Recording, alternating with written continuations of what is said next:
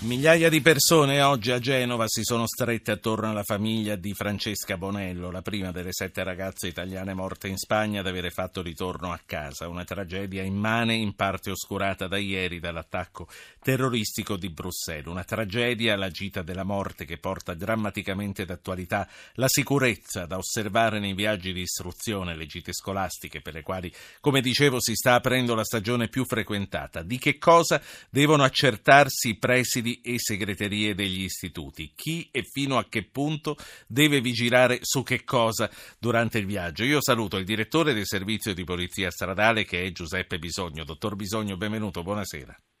Buonasera a voi. Saluto Mario Rusconi che è vicepresidente dell'Associazione Nazionale Presidi. Eh, Rusconi, buonasera anche a lei. Buonasera. Ricordo ancora una volta agli ascoltatori che per porre domande per portare le loro esperienze, magari ci sono anche tanti insegnanti, bisogna mandare subito un messaggio al 335-699-2949. Dottor Bisogno, tra i vostri compiti c'è la sicurezza delle gite di istruzione e in merito esiste un protocollo che avete siglato col Ministero dell'Istruzione. In che cosa consiste questo accordo? Sì, eh, innanzitutto è, è, da sempre che eh, il trasporto scolastico è stato attenzionato dalla, dalla Polizia Stradale.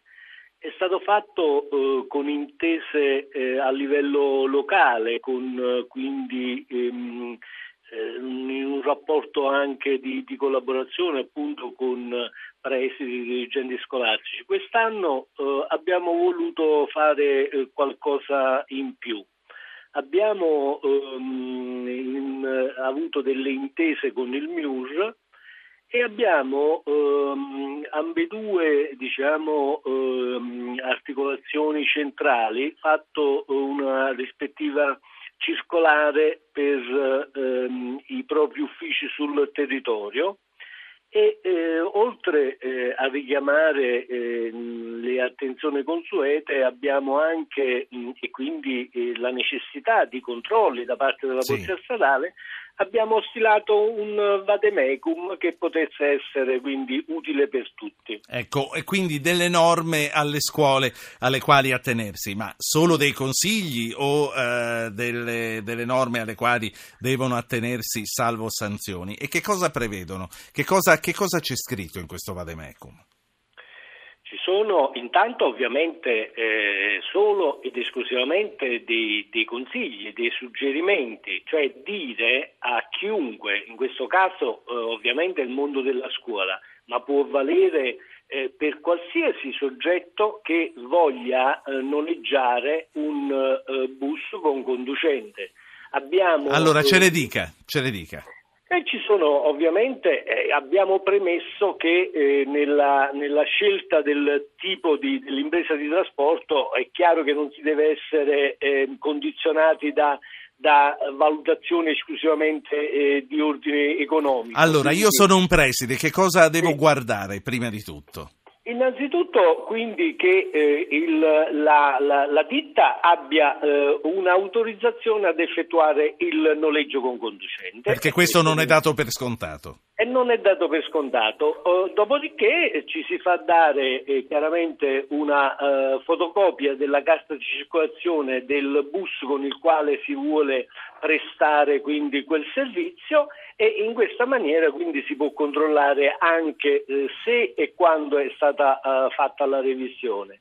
E poi chiaramente eh, abbiamo dato però eh, altre cose, questa è, è una, la, la, copertura assicurativa, le cose fondamentali.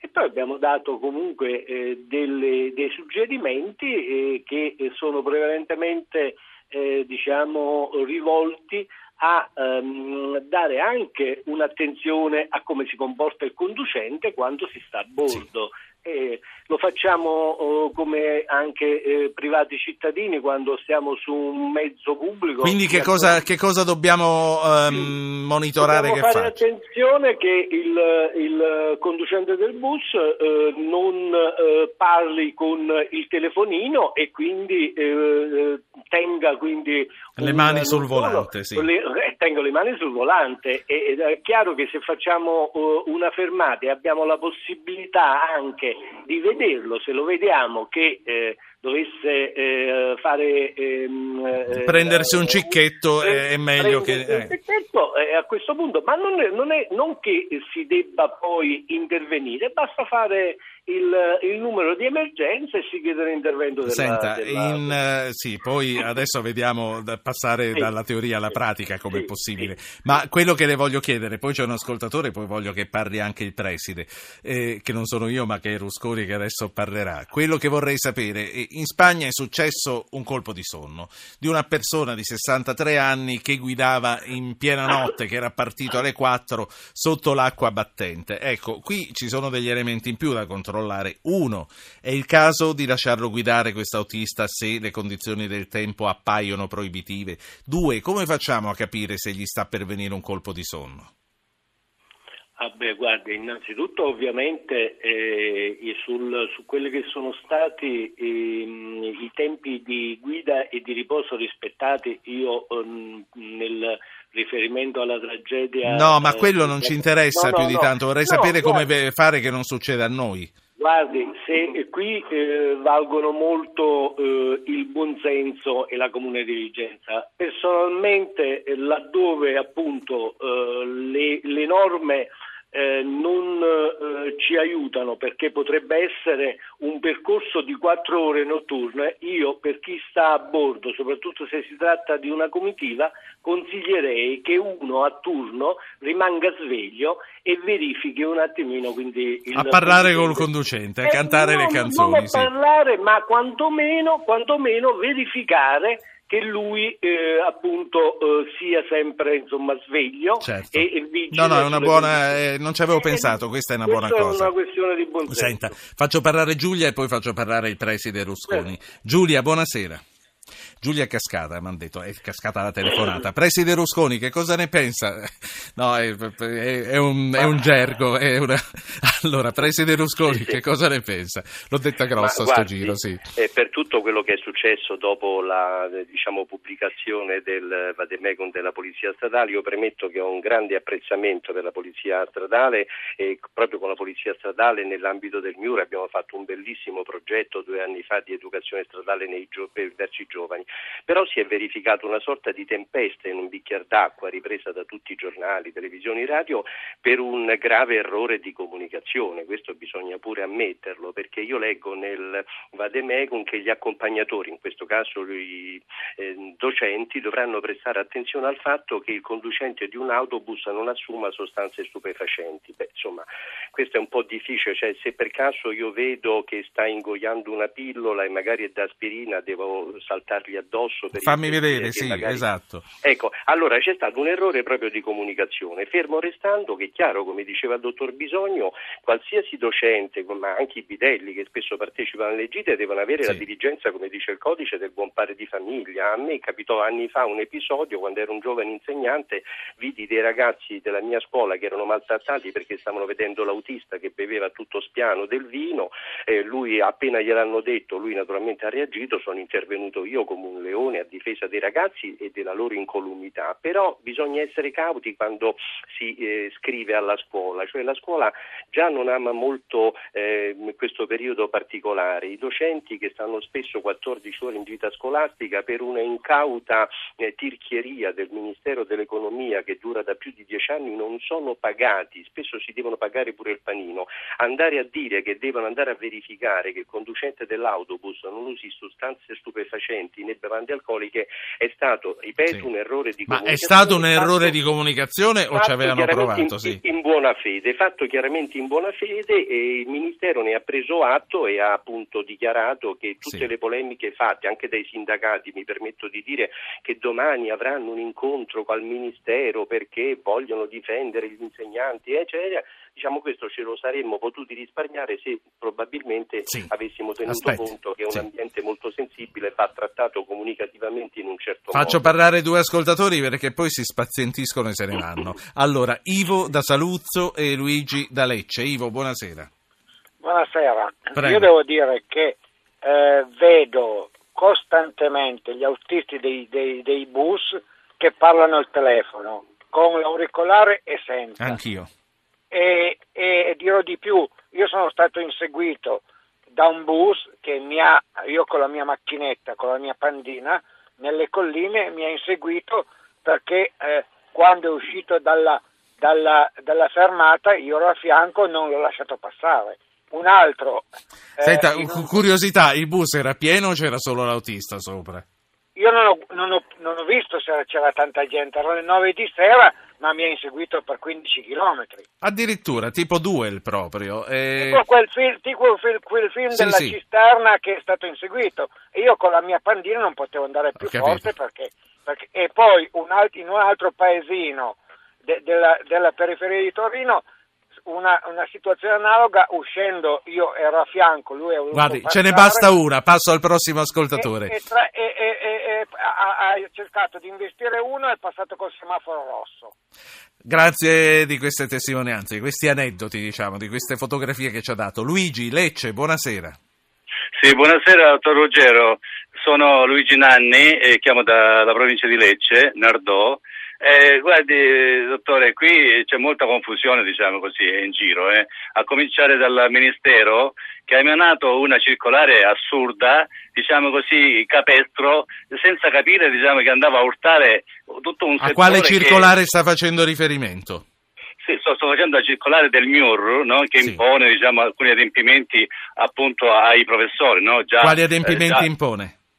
Beh, impone praticamente, eh, stiamo parlando chiaramente delle gire scolastiche, dei viaggi di istruzione, giusto, sì. no? Quindi lei mentre eh, probabilmente stava telefonando perché ci hanno appena detto che non è vero, che è stato un errore sì, di comunicazione e quindi no, eh, commesso sì, in buona fede, quindi è tutto rientrato. Ha fatto marcia indietro peggiorando la situazione, diciamo così, perché evidentemente qualche burocrate diciamo, non sa che i, i, viaggi di istruzione si fanno da sempre, si fanno bene, diciamo così, ci può essere l'incidente come ci sono migliaia di incidenti in tutta Italia purtroppo, diciamo così, in Europa, ma, ma, voglio dire... Senta Luigi, lei è un insegnante.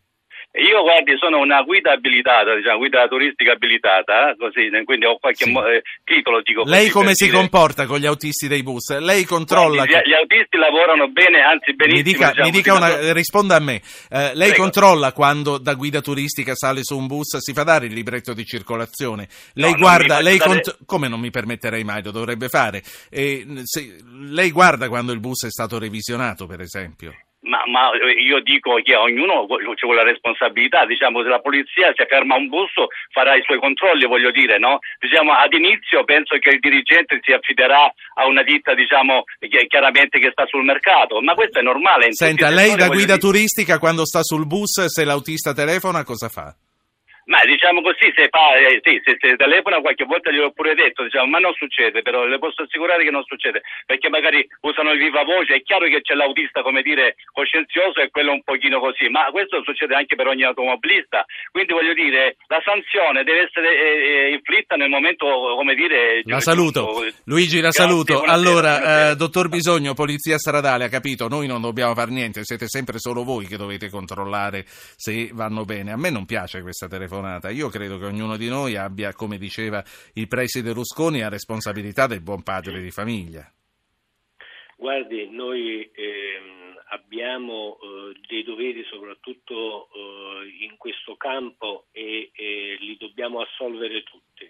Avvertiamo tutta la responsabilità perché il trasporto collettivo di persone è una cosa troppo importante e sì. lo è soprattutto quando si portano uh, ragazzi, minori e giovani. Sì, preside Rusconi, eh, quindi da quanto ho capito nessuno vuole più andare in gita scolastica dei professori perché si pagano i panini sì. da sé, rischiano di perdersi gli studenti di notte e di giorno, eh, hanno un sacco di responsabilità che non sono assolutamente riconosciute.